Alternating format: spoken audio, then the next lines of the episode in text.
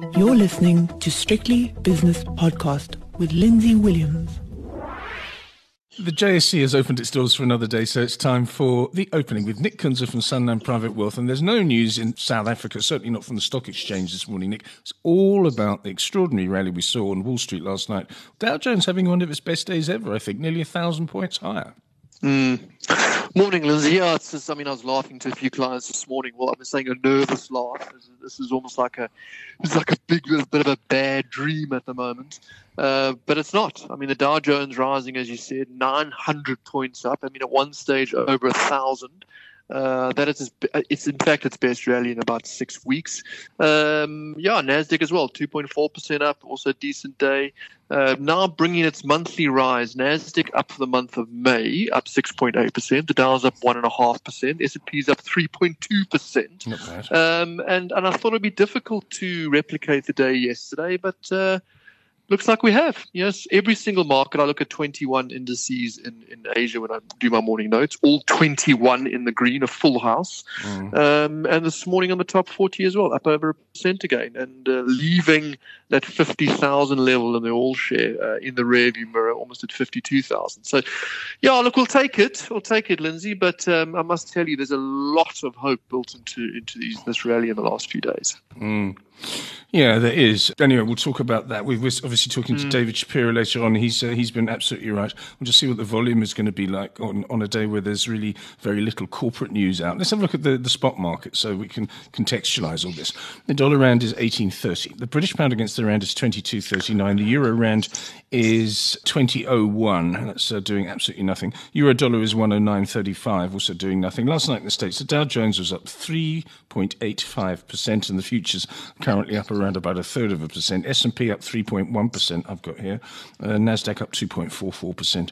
FTSE is not open, but it was um, flat yesterday. The What's happening in the Far East? Yeah, as you say, everything doing well. Tokyo up 1.5%, Shanghai up 0.8, Hang Seng up 2%, and Australia's all share up nearly 2%.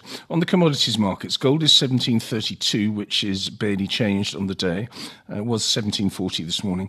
The palladium price is, sorry, platinum price is 821 up 5. Where's palladium, please, Nick? Uh, up half a percent at the moment, uh, $2,030 per ounce.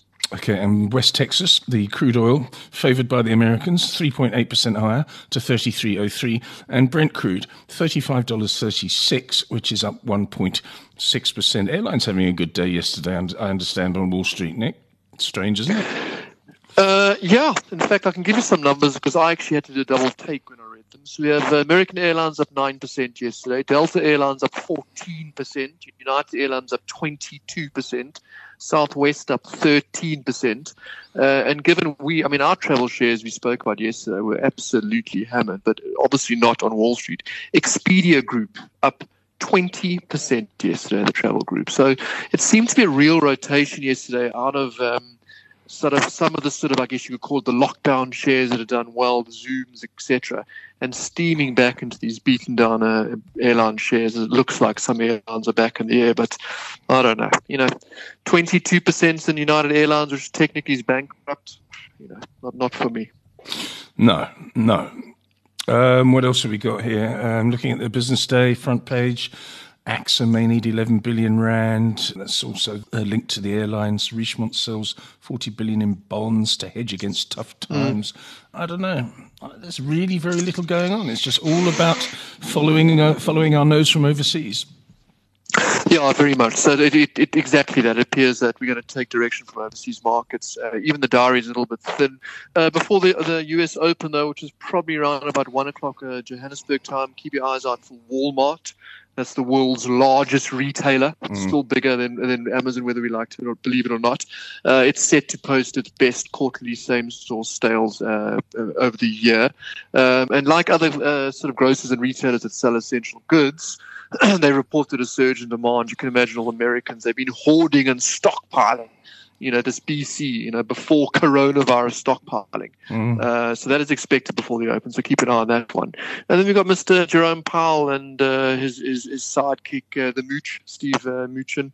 They're expected to testify before the Senate Banking Committee this afternoon. So I guess, you know, we're going to grind higher into lunchtime, Lindsay, and then after that, as, as you pointed out, we'll probably take a bit of direction from what's happening offshore.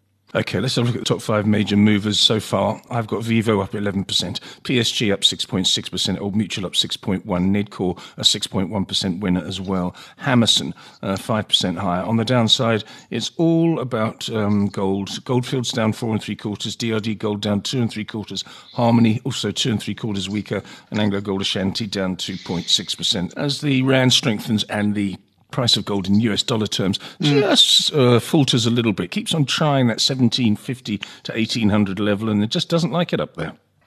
No, it doesn't. I want to actually just briefly touch on something which, which a lot of listeners don't look actively at is is the emerging markets sort of paper, the the bond market which trades, mm. uh, and the South Africa is actually, believe it or not, being at the forefront of demand for that. Um, yesterday there was another sort of uh, an auction yesterday, and the yields on a R2030, which is which is the ten-year government bond, mm. I mean that was down forty nine basis points. That is a monster move in bonds. Yes. Uh, yielding 9.1%, R186, which is the more tradable one. Uh, that was down 45 basis points yesterday.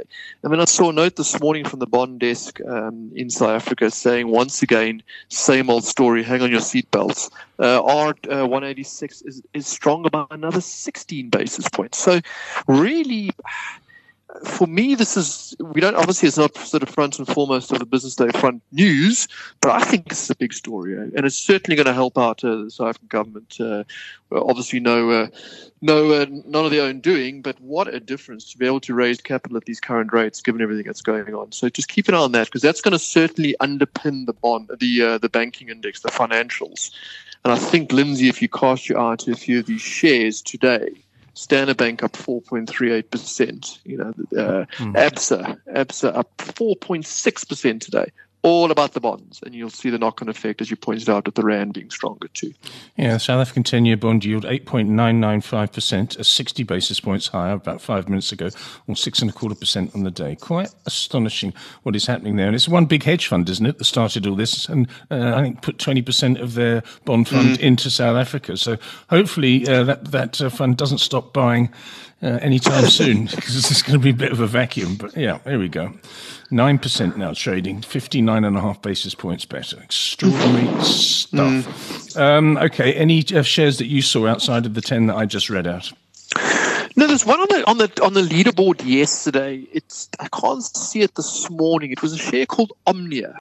Oh yeah. And I don't know if uh, I mean if you it's quite a quite a good South African success story. They deal in explosives. Mm. They're very involved in uh, the mining space, and they've got a couple of patents which is worldwide sort of recognized.